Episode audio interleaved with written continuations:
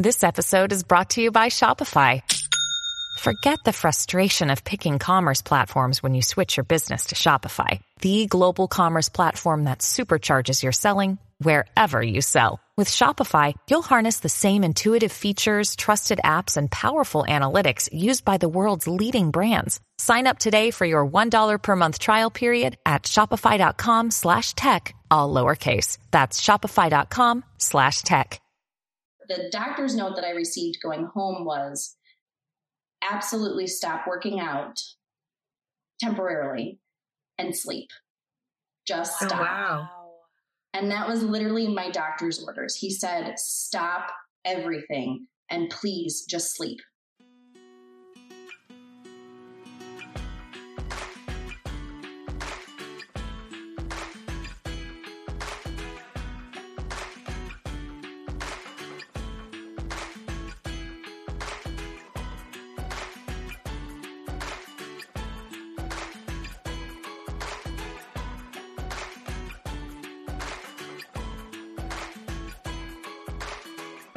Welcome to That's a Hard No, the podcast about saying no and setting boundaries.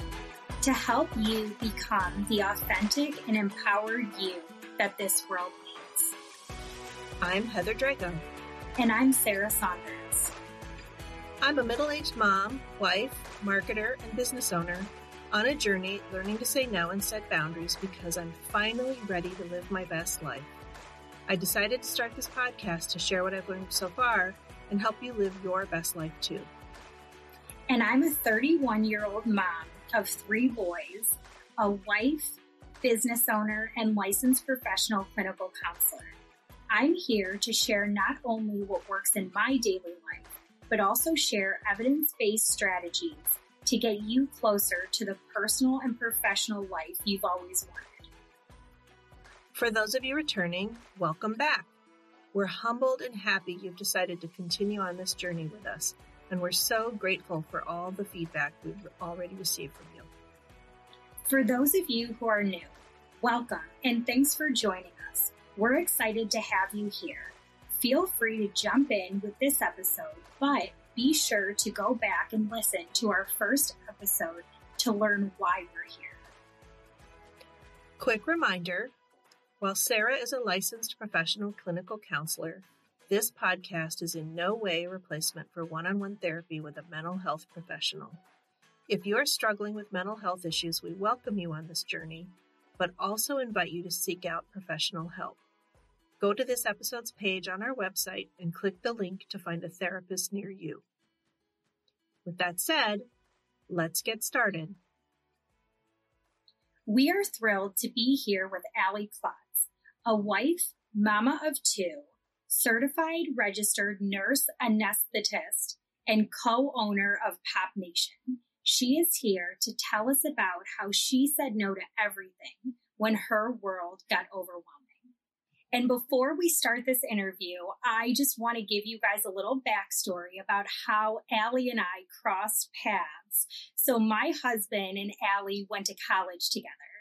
And a few years ago, after I had my first son, my husband knew that I was struggling. And he was like, You really need to follow my good friend Ali on social media.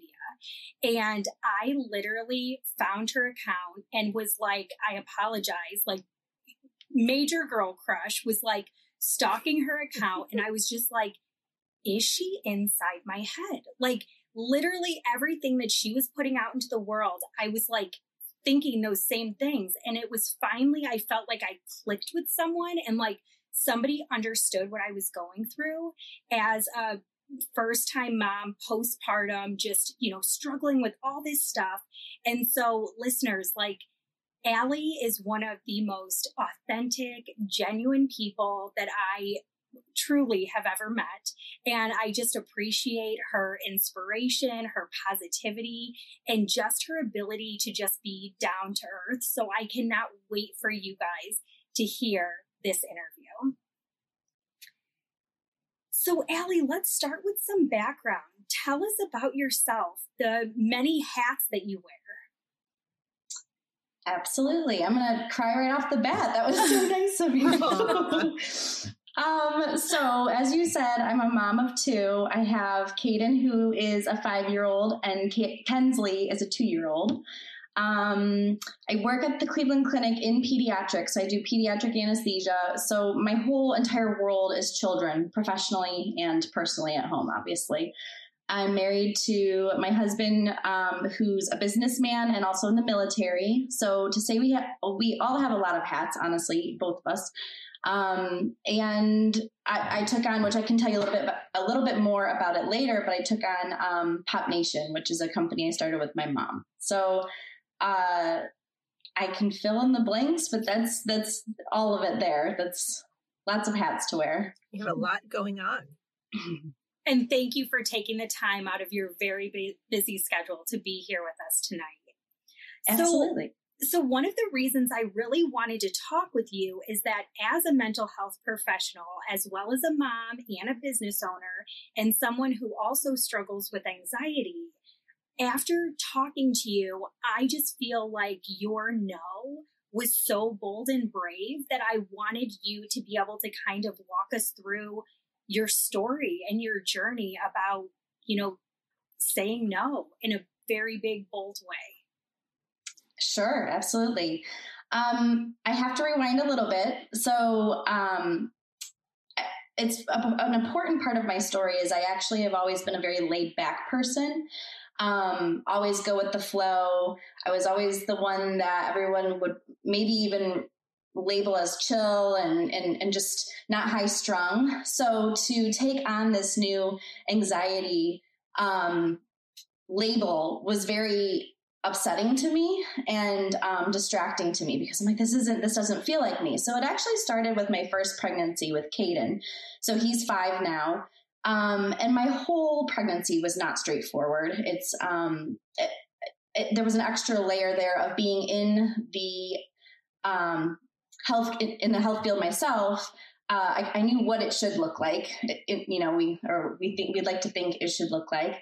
It's and, like a blessing. Um, it's like a blessing and a curse because it's like you know too much. Absolutely. So of course I'm I'm expecting a lot. Um, I've since realized that it, all of it is so different every single time. No pregnancy is the same. But at the time, being a first mom, being in healthcare, I had an expectation and none of it went according to plan.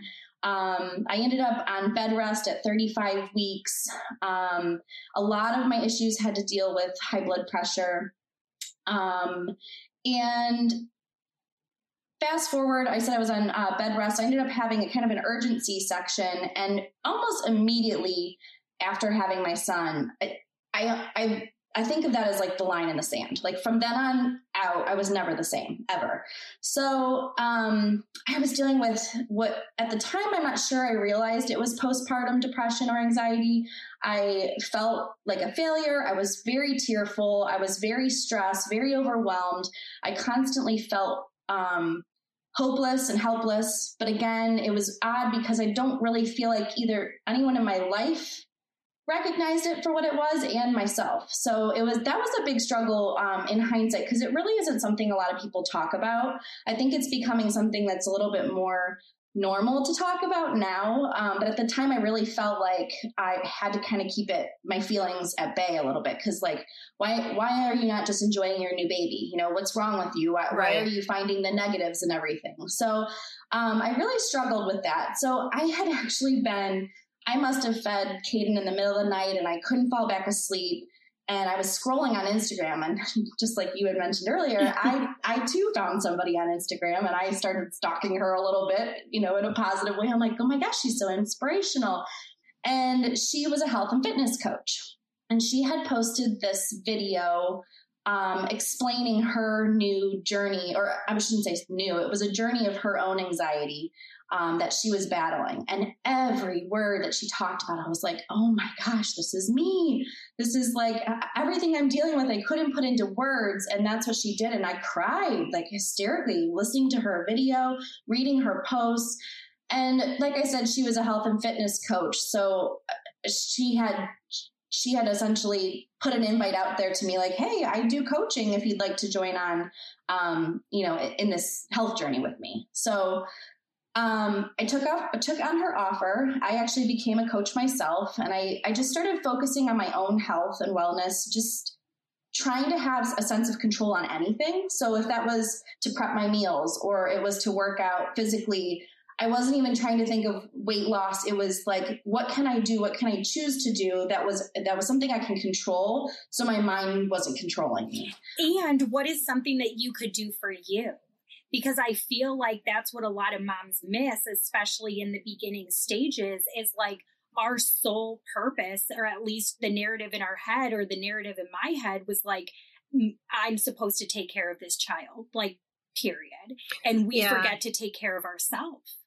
And there's Absolutely. a lot of pressure when you're a new mom that you should be so joyful and you should be so happy and isn't this a blessing? And so then if you're feeling anything other than that, you you feel guilty or inadequate or whatever. I mean, there's so many times I had difficulty as a new mom way back when, way before you ladies. um, yeah, and it was really hard to talk to anybody about it. People didn't talk about it. Yeah, exactly. Must have been a huge relief for you to see that yes. on Instagram. Yes. It was still one of those things you knew. I feel like there's still that that um you know, you see everybody's highlight reel, even when they're talking about hard stuff, you're still seeing beautiful pictures and all that. So you still have that comparison. So I can't say I saw it and was like instantly, but it did help. It, it gave me perspective, and I was like, okay, this, you know, this is what I have to do. This is like you're my step not alone. one. Yeah. Yes, absolutely and I, I don't know. I'm an Enneagram three. I'm, I'm not sure if you're familiar. So oh, yes. I, that that means you're an achiever, a go getter, you know. And so the moment I became a coach, I went all in, and I went in full force, full steam ahead. And that actually is part of, in hindsight, the problem that I ended up with, um, needing to say no because um, in that I have a newborn. I now have this fitness business, and I was doing very well. I was climbing the ranks, building a team, um, doing all the things, waking up early, going to bed late, because you know that's what you do when you're a high achiever. You figure it out. You, whatever's important to you, you figure it out. And while it was amazing and honestly one of the best times of my life, I didn't realize at the time that I was burning the candle from both ends if that makes mm-hmm. sense. So we decided to get pregnant again in that in that time frame and i ended up having a miscarriage. And um, in hindsight I, I know that that was god saying you can't handle this right now. Like there's just no it's the timing is not not right. So that was a wake up call for me. I was not only i felt like the the health and fitness coaching was a little bit of a band-aid on the on the deeper problem i was dealing with with postpartum. Um, I was kind of distracting myself through through my issues, and then the miscarriage happened, and I ended up needing, um, you know, a, D&C and going in for surgery, and it was just like stopped me in my tracks, and I was just like, whoa, like you thought you were better, and this is. It was really humbling. It was like, no, you really need to figure yourself out. Like, what's going on? So at that point, I had um, decided to see a functional medicine doctor, and just to kind of make a long story shorter. Uh, I essentially left his office. You know, I, I don't know if you're familiar with functional medicine, they ask a lot of questions and it's not all medical. They even get into your personal lives and they really dig deep on the full picture. I really enjoy it in that way. Would you mind sharing like some of the questions that they ask? Yes. I mean, it, it for me, my experience is he had me start at birth. How were you born?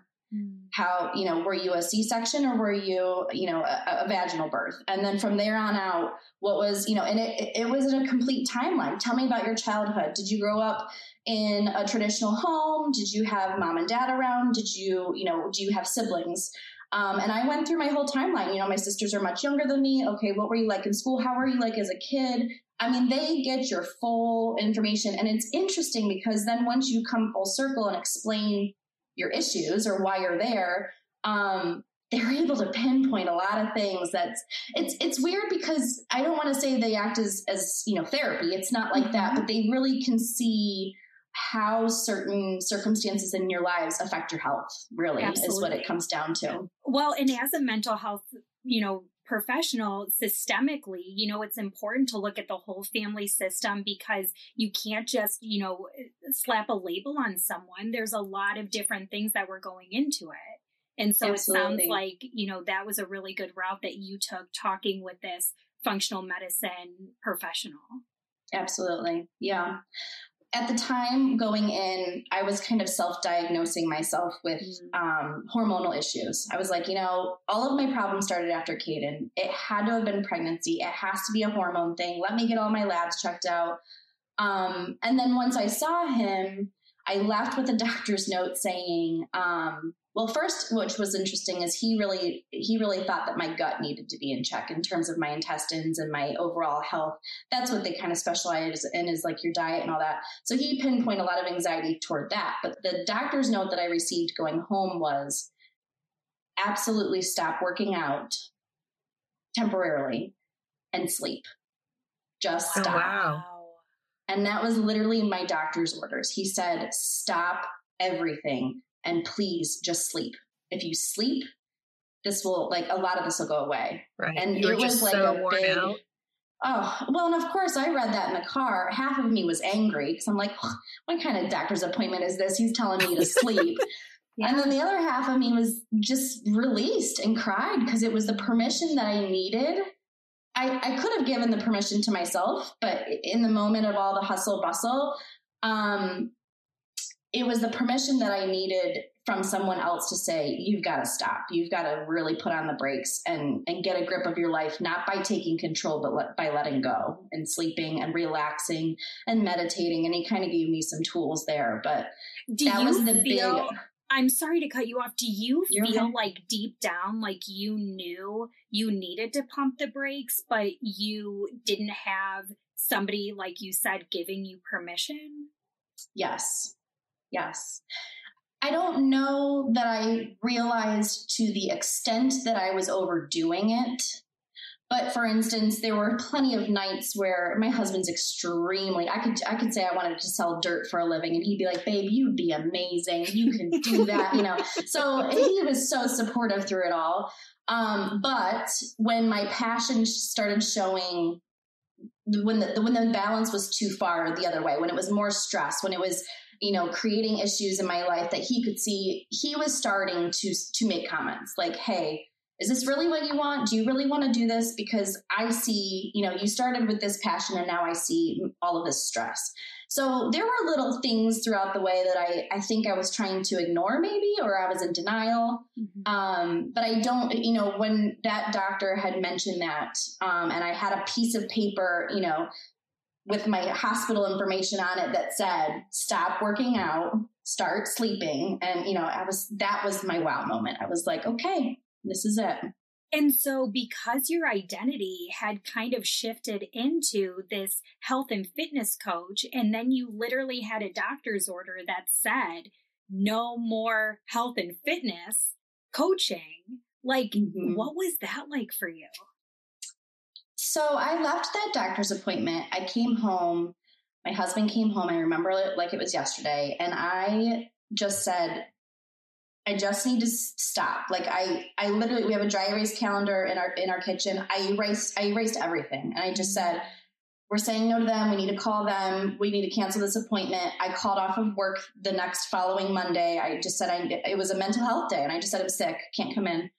Um, and I, laid on the couch. It had to have been seven days straight and just cried and and uh, it was as though I actually had the flu. My body became symptomatic because it was like the release. It was like I, I swear my body was detoxing from the world being lifted off. And I said to my husband, I said, I need you to take the reins. Like, I need you to step up and, like, basically take all of my whatever I, whatever we normally split, I need you to do it all just for like a week.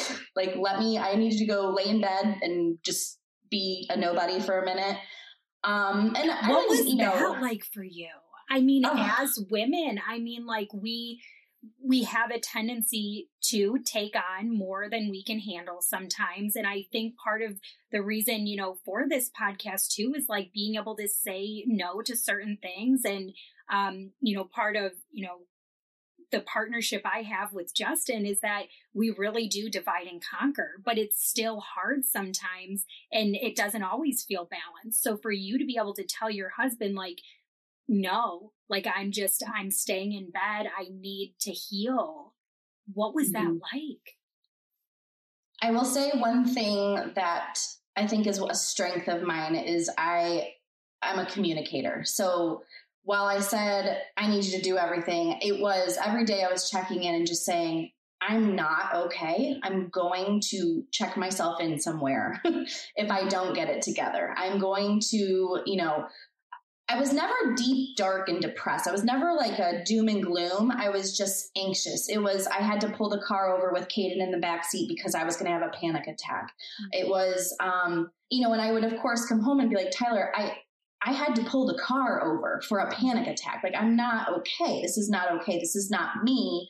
So it was more explaining everything and communicating what I'm feeling from the day to day. And sure, if I was having a good moment, of course I'd make the kids dinner or whatever. And the whole time frame, we're talking no more than two weeks, did I really like turn life off? Mm-hmm. Um, but I turned life off. I did not sign on social media. I deleted the apps from my phone. I didn't check email. I didn't, you know, I, I ran businesses. I actually had to go into our virtual fit club that we had through my health and fitness coaching and say, this is what's going on. I typed up this whole thing. I said, I need someone to take over. And of course, the girls are amazing. And they said, yes, yes, we'll do it. Okay, we got it. Mm-hmm. You know, we run challenges and stuff.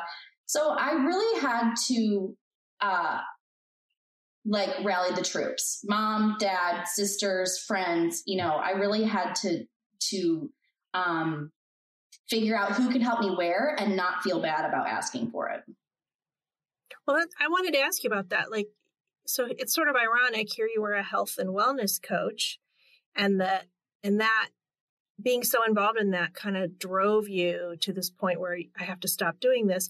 How much guilt did you have to let go? I mean, did you feel bad about this? Was it hard for you to ask for help? I mean, so many of us are just clenched with tension because we have we have these self-imposed ideals of what we're supposed to be and it's very hard to let go of those things. I mean, how Absolutely. how hard was that? For you? So um, I will kind of remind you that the the way I got into it was my coach was dealing with anxiety. So it was very easy to paint the picture for her and for her to mm-hmm. grasp the severity um, of what I was dealing with. And I had said, I, I used to use the words um, coaching as a trigger for me. Like I would find triggers, um, and that was a trigger for me. And it was um, I can still, you know, talk about health and fitness with the girls who were asking me questions. I was okay answering some things here and there, but the moment that you placed the business into it, um, the business activities that I needed to be doing to grow my business, that was like a hard no for me in terms of mm-hmm. I, I can't even like, and I would again communicate. I, I think communication is key, and I would just be open. I'm like, I don't count on me for any team goals please don't count on me for showing up on you know zoom chats or calls. Anything that was um, a team focused thing i really had to communicate saying i'm i'm really needing to figure my own self out right now and i just you know i you know i come from a great place you know i'm a hard worker but i can't do it right now. And and it, they they took it you know and they're amazing people and they listened to me and of course we constantly check in but um, it was actually from that point that i actually stepped further and further away and realizing um, it was what I needed to do. It, it, and I think it's so great and such a message that we all need to hear is that communication piece and really being able to I mean, have good self awareness and to be able to say, like, here's what's going on for me. Like you were saying with your husband, like, Tyler, I had to pull the car over because this is what was happening to my body. Because so often, you know, I feel like, and I don't want to just, you know, say us as women, but I'm speaking, you know, for myself, is that we look like we have it all together.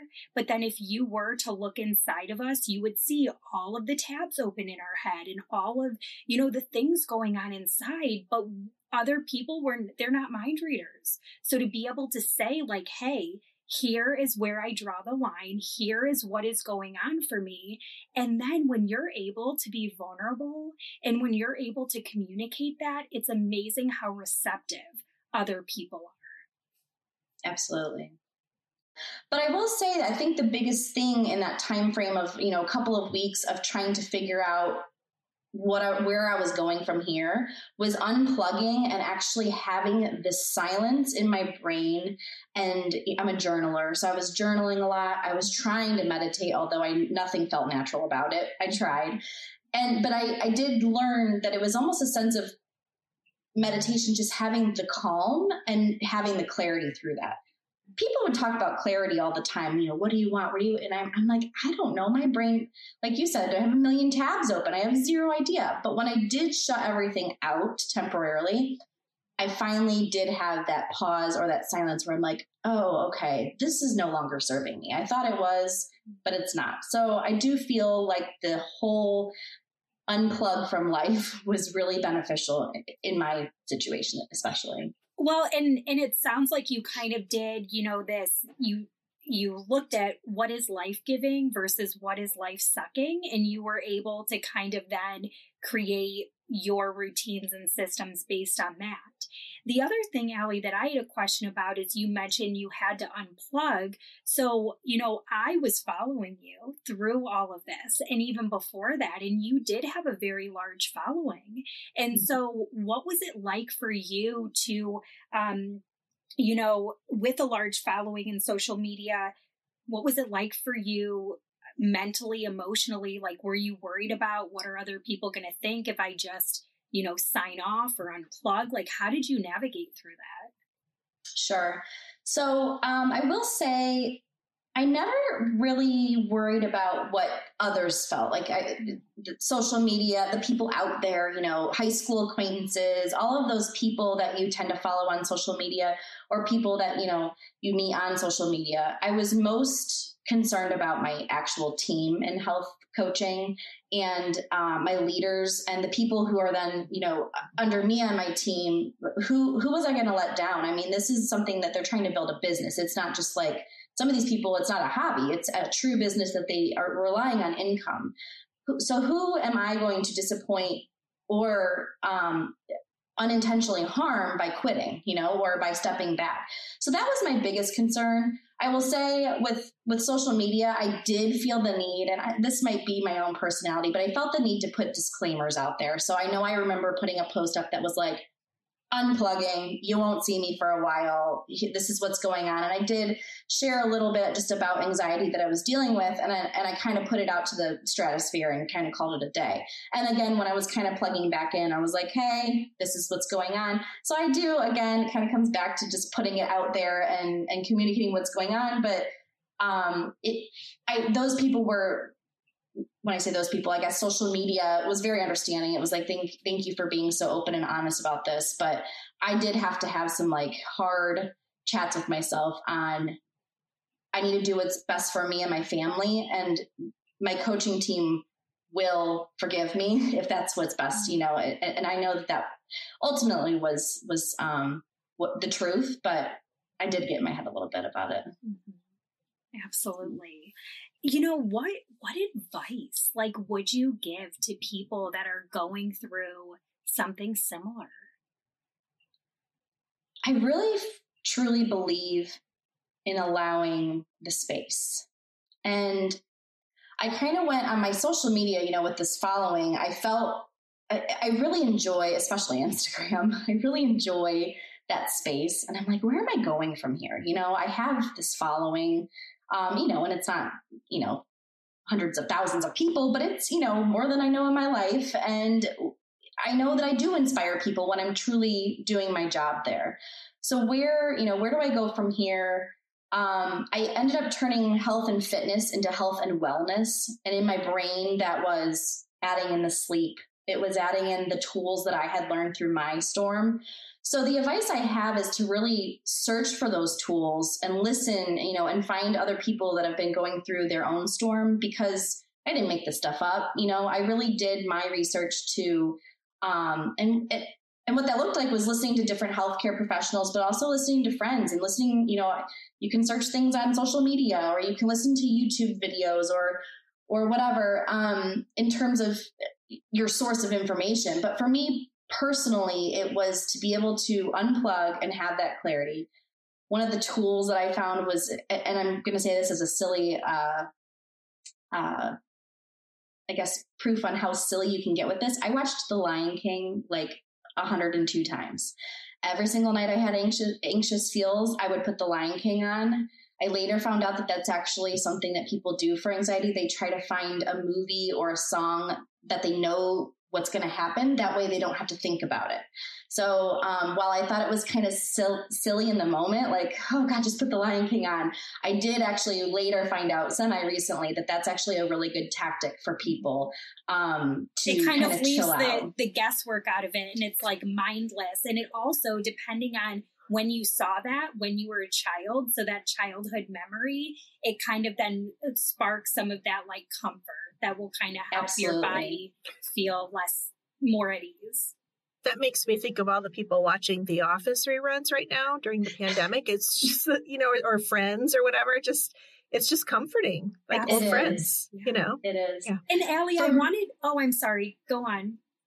Well, I was just going to say, to your point, The Lion King is obviously from my childhood, and it feels like, you know, a warm hug from my mom. You know, like I'd be on my own couch with a blankie, and I'm like, okay, I don't even care that I'm 34 years old. I am going to to chill out in my inner child right now, and this is like this is how we do it. And I would have it on repeat, and and it was something that worked. So you know, if I had to work the next day which is interesting because you know I have a very high stress job, so none of my anxiety would happen at work. It always happened at night in my own, you know, the comfort of my own home. I believe in in mom life is when it was fully triggered, and um, yeah, so the Lion King and. I, I, I plugged into um, essential oils. That was another thing I plugged into. So I had little tips and tools that I did, but um, essential oils and, and movies were were a big one up there. I love that. And I kind of wanted to circle back to like your nighttime routine just because you were saying that the doctor literally prescribed sleep. So, mm-hmm. what do you do in your life in order to make sure that you get the adequate amount of sleep?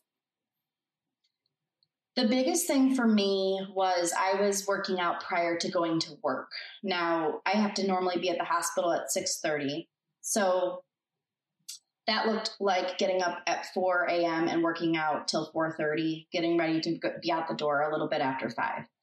Um, I only work three days a week because of the shifts that I do. Um, so that was the easiest thing to cut out. Was okay, I can sleep maybe an extra 40 minutes if I don't work out in the morning. So let's start there. And then it was, okay, well, that really only adds 40 minutes. How can we add more time? So then it looked like, okay, when the kids are going down, especially my two year old at the time, she's going down at 7 p.m., that's when I need to be in bed.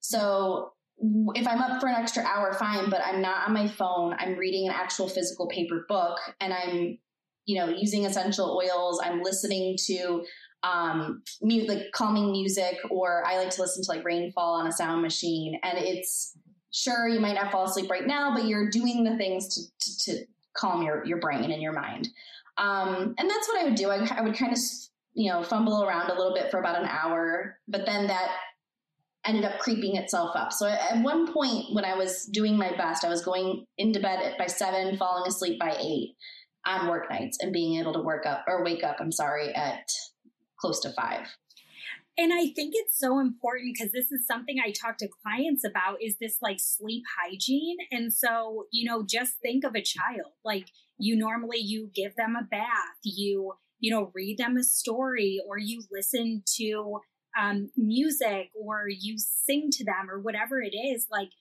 I want you guys all to like think, how do you put your child to sleep? And you have to treat yourself that same way. And you know, you can go on the CDC um, website and it has the recommended uh, hours of sleep and it blows my mind like how many hours of sleep we should actually be getting and then how many of hours of sleep we actually get and i love that your doctor prescribed that because we have to go back to those essential things that we need which is um, food water movement and sleep absolutely yeah, I can relate. I actually suffer from insomnia and I have for many years, and I have fibromyalgia, um, and that's very much related to sleep. And so I've had to develop my own sleep hygiene habits as well, which is, you know, I, I use a an e-reader, but it's the kind that's like the paperwhite kind, so it doesn't glow. And I have, I don't, you know, my phone knows to shut down by a certain time, and mm-hmm. I read the same stupid books over and over, very mm-hmm. similar to watching The Lion King. Like literally, it's like what it's like reading reruns, you know. Sure. Um, and I have found like, and there's even a podcast that's called Sleep with Me podcast. I don't know if you've heard of it, where this guy just rambles in this very weird non-linear way and it, you're you can't focus on it so it helps you fall asleep. Um, and so I've, I've this is something i've struggled with for years and years and it makes an an enormous difference not only emotionally but just clarity of thought just being able to function with your your little kids in the morning like yeah it's it's sleep is crucial and Absolutely. I talked about this on a previous episode, but a brain dump.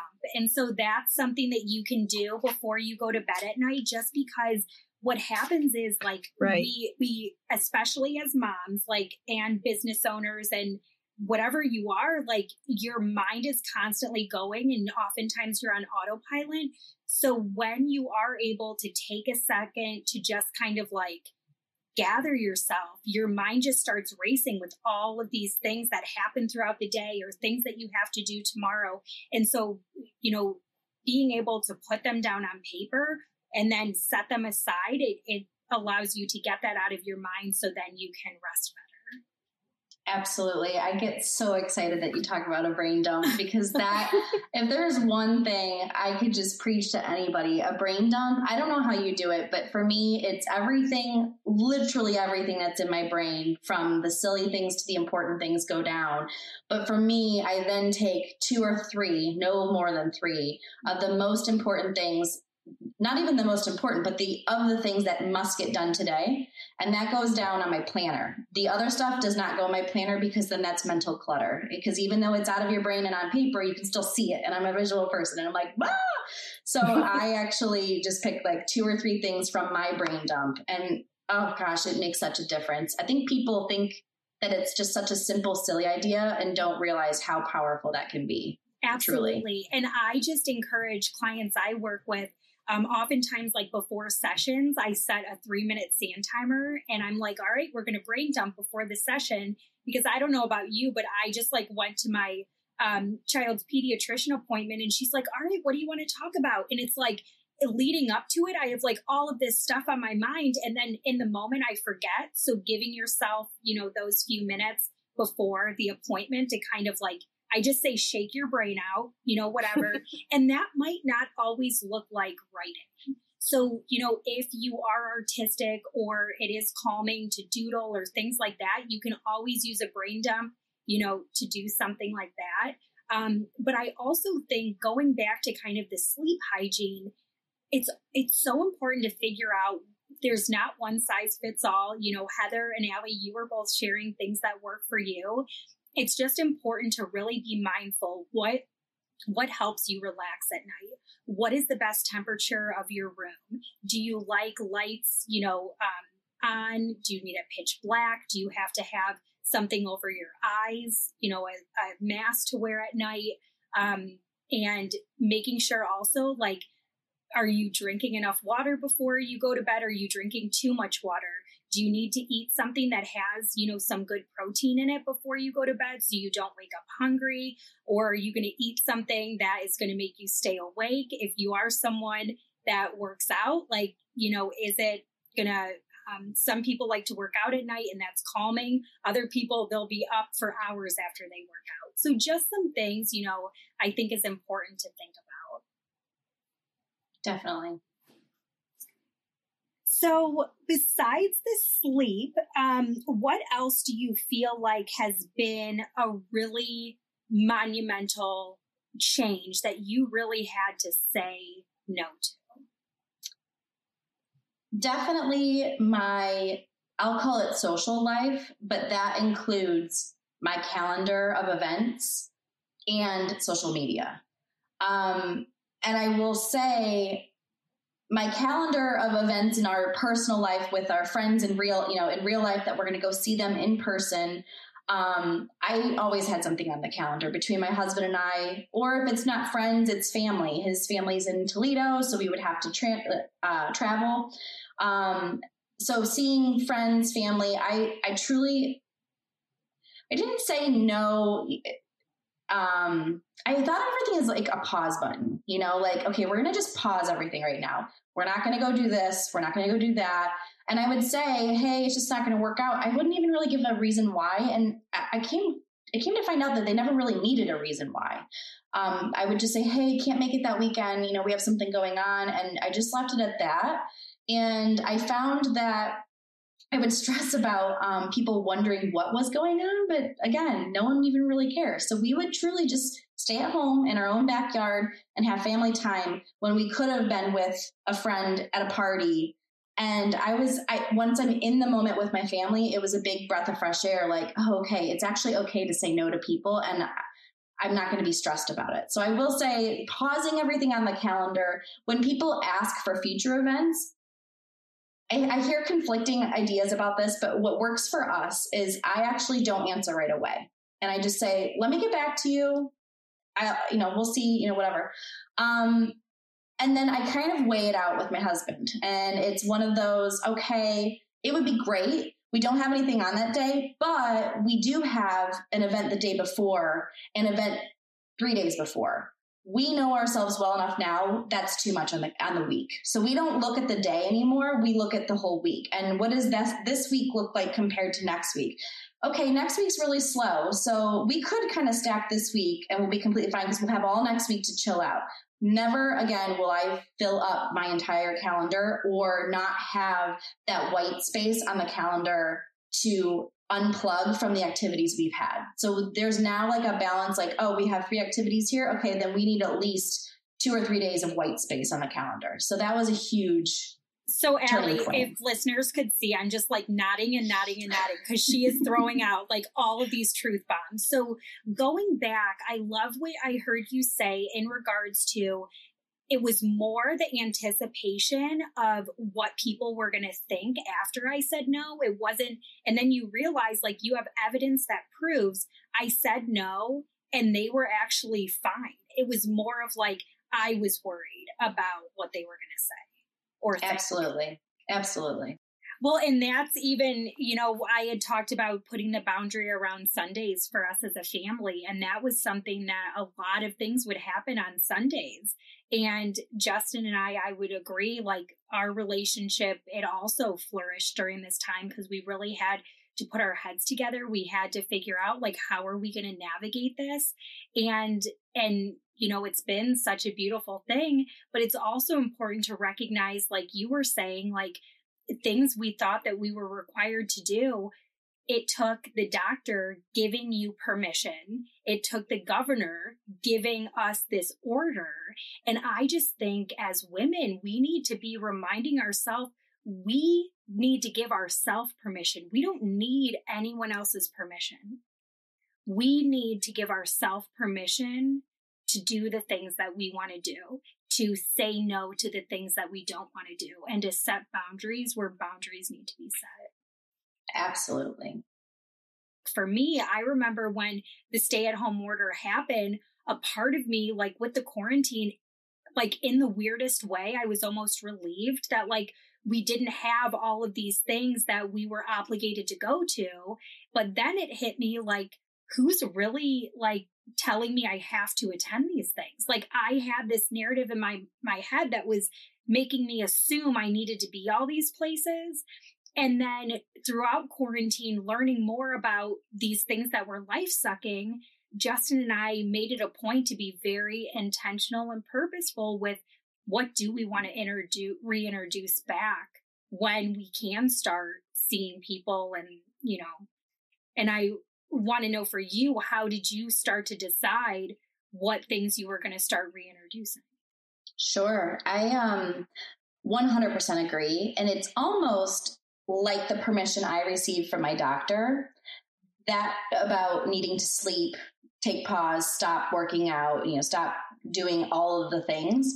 That's kind of what the stay at home order did for a lot of us, I believe, whether people realize it or not, because I too felt a sense of relief of like, we aren't allowed to go anywhere. We're not allowed to do these things. So therefore, we're being forced to pause, to stay home. And what's nice for me is this this happened after my storm. So I already had the practice of I know what it's like to hit the pause button. All of you guys are freaking out. I know exactly what to do. You know, like there was. I, I have to admit, I I get embarrassed to say this, but I'm going to speak my truth. My husband and I we have flourished through COVID and through yeah. the stay at home order. Mm-hmm. Now I don't mean to be insensitive. That's I, trust me. I dealt with it at the hospital. I understand this is really scary, dark, and deep, but we we grasped onto what we could and that was our marriage and our family. And so i i think that my storm that i went to or through prior of practicing to pause to stop to reevaluate my priorities once this came this year it was like okay we've been here. We've done this. We know what we need to do. And to your point, adding things back to the calendar was much easier because I've already kind of practiced through that. Like, nope, we know that that usually you know complicates things too much we're going to keep that off mm-hmm. um, and then just lastly it's it's it's kind of insane when you've had a stay at home order and you have to stop all things you realize you thought things were requirements you thought things that in your life were things that you had to do and you're like gosh i don't i don't miss that at all i don't need to do that so um I definitely we're, agree we're with you all there. nodding our heads vigorously mm-hmm. in agreement. Yeah. yeah. yeah.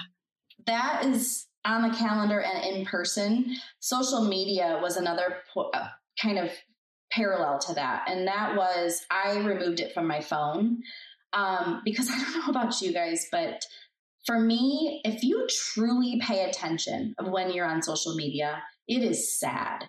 And I'm a person, now mind you, I was building businesses at the time, you know, on social media, and it's, I like, I was in denial that that was an excuse, but the amount of time I mean, I was at the point when you're at a red light, I'm picking up my phone habitually just to open it to see that there's a notification or not. And sure, I would put my phone right back down, but that right there is is energy that you have to use. And and if that notification even though it took 5 seconds to read it and see it what if it was something negative? You know what if it was something political or you know or whatever depressing or whatever? That that little 2 second time at a red light flipping your phone open and closing it just took energy from your life and is now going to be energy that I expel on my my family and my kids so I realized that social media, while it's a beautiful thing, because I have grown and still am growing a beautiful business on it, I really had to dig deep on how my energy is being spent there. And by removing it from my phone, at least temporarily, um, to because when it's off of your phone, you do realize because you pick up your phone and it's not there, and you're like, oh my gosh, I would have just gotten on social media, or oh my gosh, I would have just checked this. So it really gives you that um, kind of gut check of like how much time you're and i don't believe we do it purposefully a mm-hmm. lot of mm-hmm. times. I think it's very habitual we're on autopilot. Absolutely. Yeah. Absolutely.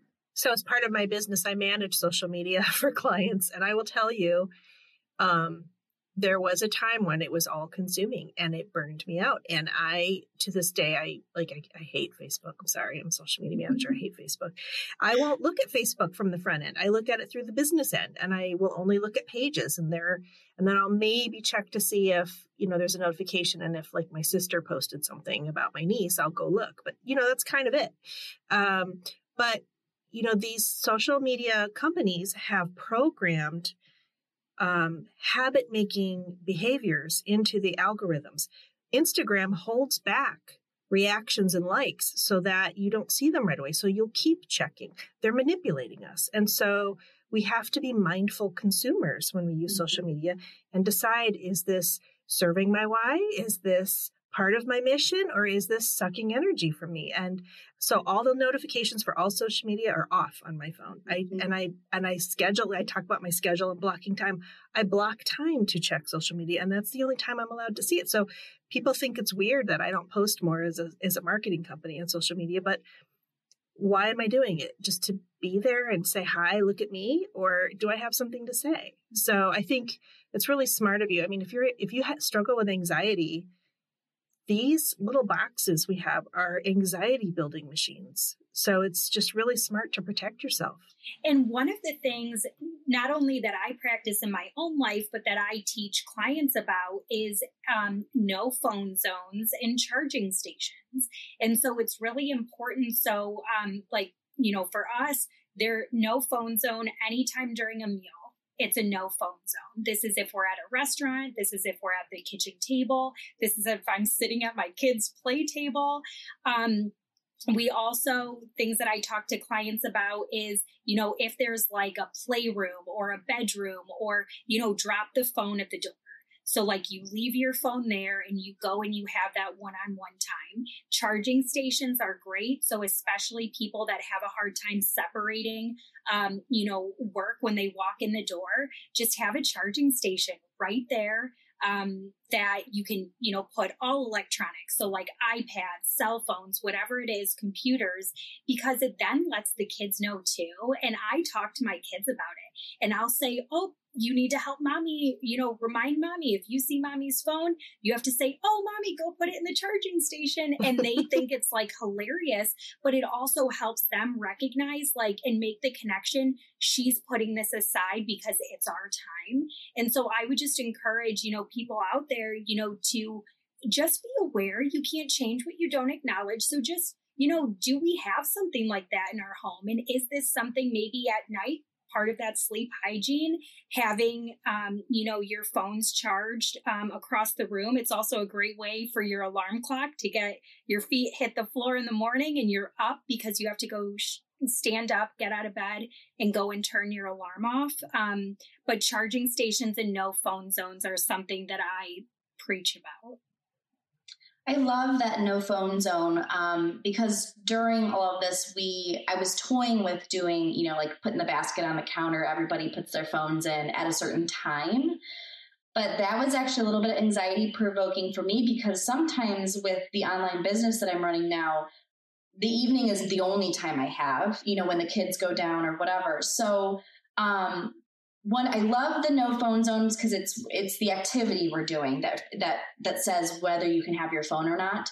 Um, the other thing the other trick that i have heard is if there's something pressing that you have to do right now whatever it is whether it's business or or just anything on your phone where your kids especially see your face in the phone go to the office or go to wherever is your workstation because then they think oh mommy has to work. It's not this. They're not being um, ignored in their eyes. They're not. They're not second um, on the list in their eyes. Mm-hmm. If you remove yourself from whatever you're doing and go to your office or go to wherever you would t- you would consider your workspace, um, then their brain makes that connection of, oh, okay, mommy has to do work or or whatever. I liked that too, but I really I'm gonna try out the no phone zones for sure. And I, I don't want to get too crazy on this, but um, having background in art therapy, working with kids, it's a nonverbal form of communication.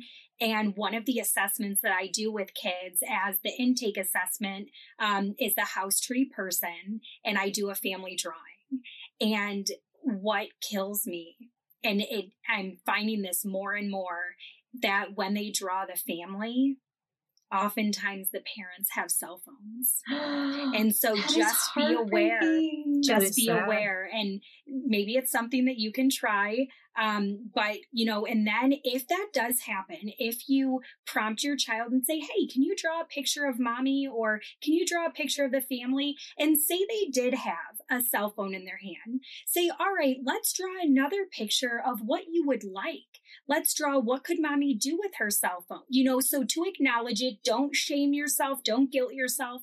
Again, we want to be living intentionally and purposefully, and we can't do that if if we don't even recognize what we're doing. So don't beat yourself up, but it's just something to be more aware of. Definitely. So I want to hear about Pop Nation. Tell us about it. It's my baby, my third baby. so you should see the grin on her face. By the way, if you could see this, she's just grinning ear to ear. Oh gosh. You know, it actually, it, I kind of contradict myself a little bit because it was born in the mess. So it was like I was I was turning everything else off, but this was something that actually came about and was is you know came to fruition in the mess. Um, but for good reason, which I'll explain. It was basically an idea between my mom and I. Um, pretty sure over a glass of wine, and um, best ideas come when there's alcohol involved, right? Oh gosh. And so through all the health and fitness stuff, I'm, you know, I'm always, and, and mom life, I'm always in a headband. Um, and my mom is very creative. My, my creative side comes from her and she loves textiles, fabrics, patterns, prints. And she was admiring, um, a headband that I was wearing and she kind of had an idea of how I should wear it or, or, or whatever. Um, and in in pops you know i'm not i don't even know where the dots connect on how we got the actual true idea to uh, start a headband business but that is where we where we came to.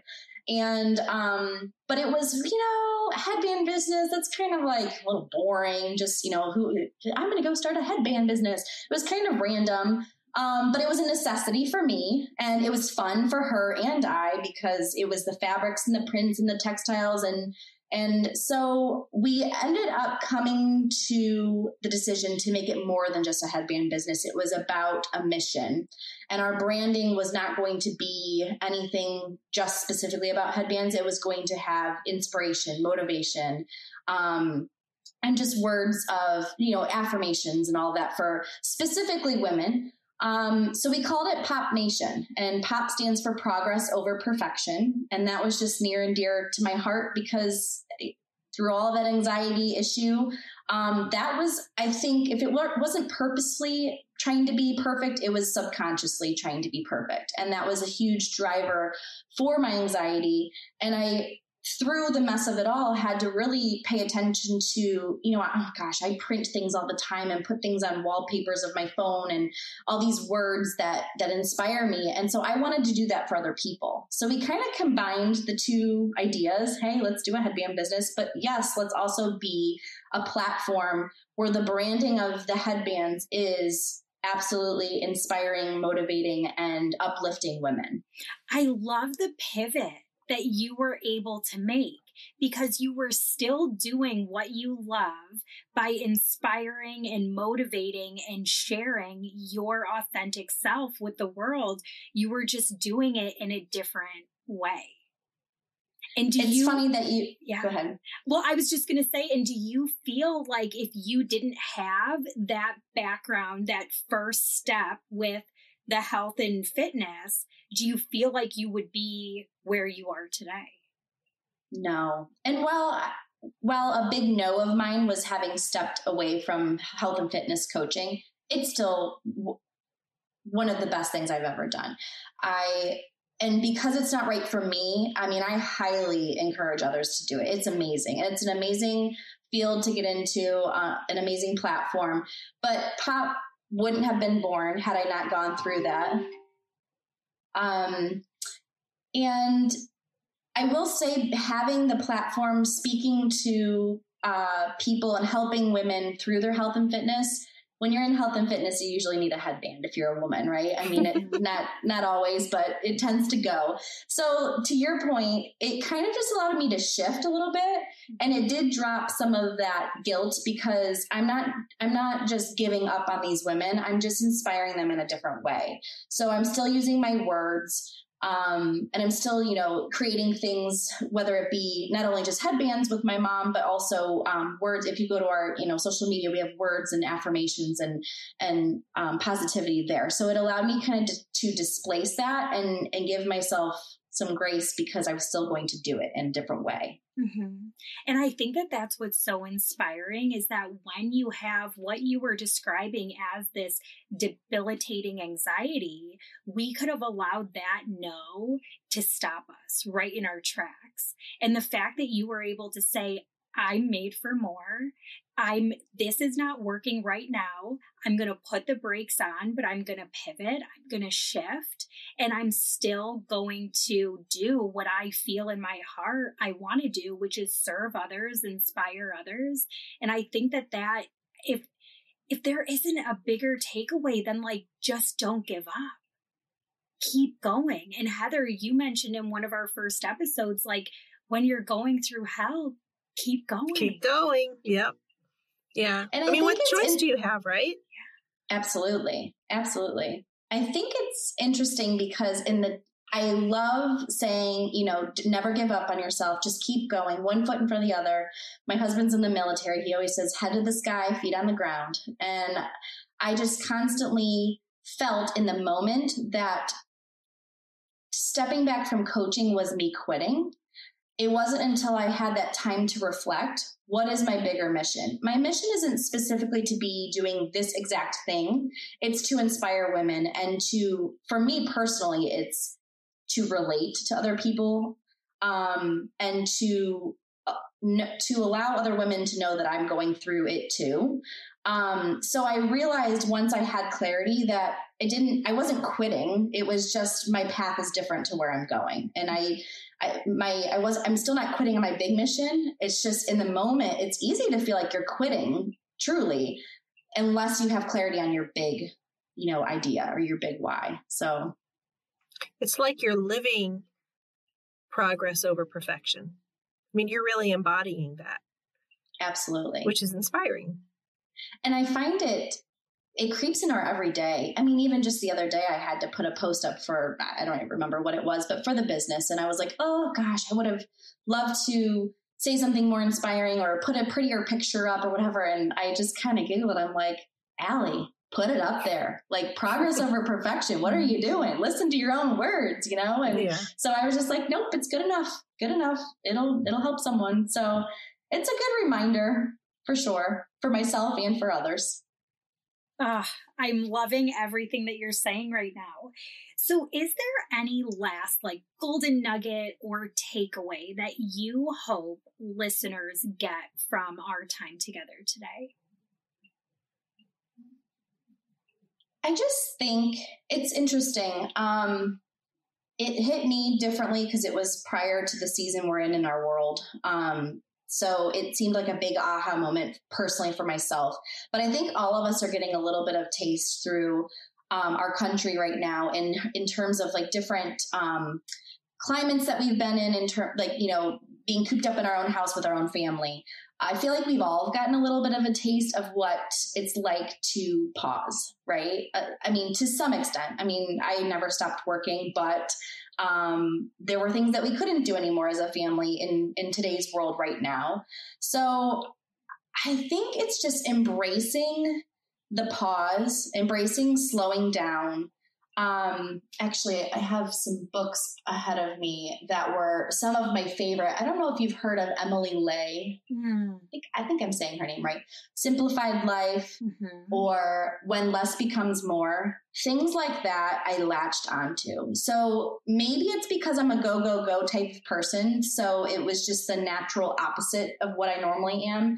But my, I think just my, you know, kind of golden nugget is to just allow that slow life, the slow living. And in that will come your truth or like your clarity that you truly need. Because obviously, my story might be different from yours, but it's, I believe that we all can benefit from that pausing of just everything to just let in what you need. Mm-hmm. And so, what I'm hearing you say is to just give yourself permission to slow down. And when you allow yourself to just live simply doing the things that lights your heart on fire, that's when you are going to feel your true purpose and live the life that's best for you. Absolutely. Well, Ali, we cannot thank you enough for being a guest and for sharing your story. And we want to make sure that um, people can find you. So tell us, where can our listeners find you? Well, I'm at uh, on all platforms, Ali Klotz is my personal um, social media. And really, there you're going to find raw, real words with pretty pictures. um, and that's my personal mom life. And then um, popnation.me. And that's on Instagram, Facebook, and the website is popnation.me. So And you guys, these headbands are like buttery soft. They're absolutely They're so cute. adorable. I picked out three knitted ones I'm going to order. Ooh. Yes, and they have one. They have um girl like little girl ones too. So Mhm. I mean, go check her out. yeah. Thank you.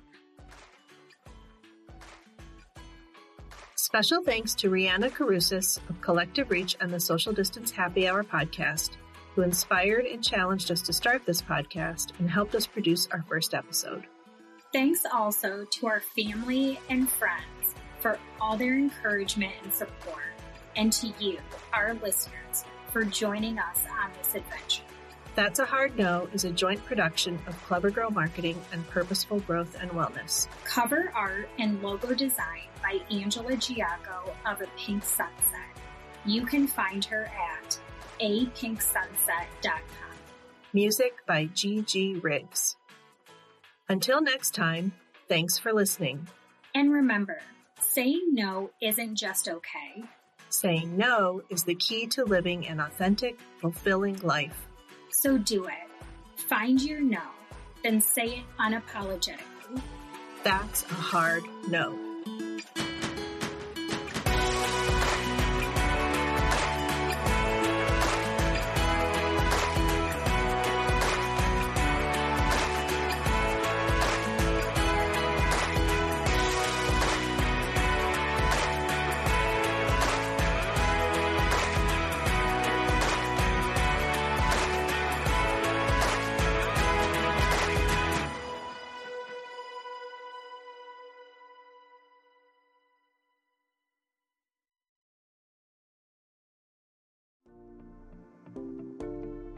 Welcome to the Bravery Academy. My name is Emma Ferris and I'm your host.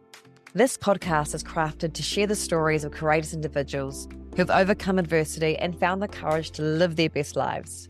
We'll explore the science of well-being, courage and connection, and interview top thought leaders, game changers, and survivors. It is from these stories that we learn what resilience is, how to heal, how to recover, and how to be brave.